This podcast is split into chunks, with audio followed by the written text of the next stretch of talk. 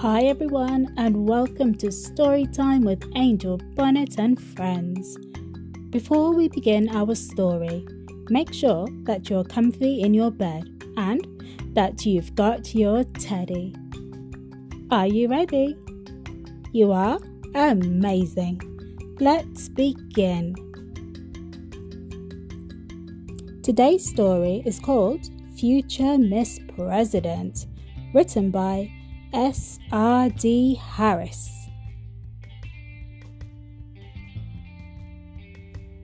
Mum woke me up this morning, just as happy as she could be. I asked her why. She said the new VP is just like me.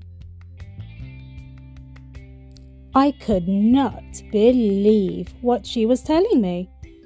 I am a girl. So how could that be? I tried to picture it, but it was hard to see. I began to wonder what that means for me. Haven't men always been the VP? Yes, Mum said, but she has made history. It only takes one to show us the way. And I believe you will change history someday. You both love learning and helping people too. She proves that girls can do anything that boys can do. She has opened doors for opportunities galore. You can walk through them and open even more.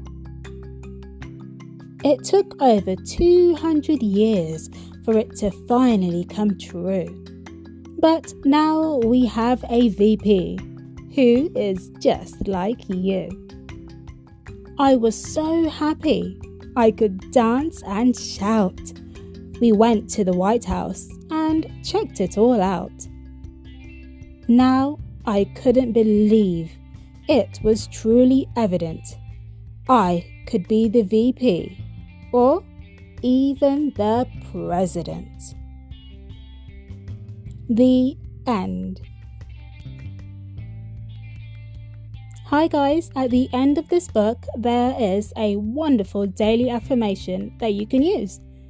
I am about to read them to you. So whenever you feel down or just want to boost yourself a little bit, you can just tell yourselves this amazing affirmation. That will be sure to make you feel great again. I am smart, kind, beautiful, and strong. I am a brave leader who helps others. I love myself and am glad I am me. There is no one else I would rather be. I will dream big and strive for excellence every single day. Thank you for listening.